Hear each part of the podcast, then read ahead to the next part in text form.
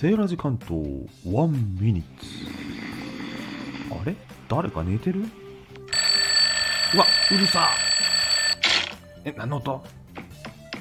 うるさいなもう本当に。うわー何やってんの？何やってんの？本当に。んトイレか？トイレか？うるせえなうるせえな。もうちょっと静かに生活してもらいたいね。うわもうちょっと寝かしてくれよ。もう朝からシャッター開けてもううるさいもう何喧嘩が始まった？何何何何何何？ん？ん？ん？ん？朝準備かのとかね？なんだろう？おおお何があったのかしら本当にね。いろいろ生活してるといろんなストレス抱える音が出てきますよね。でもねそれは家族が生きてる証なんですよ。苛立つ気持ちは感謝に変えたいものですね。全てを失うその前に。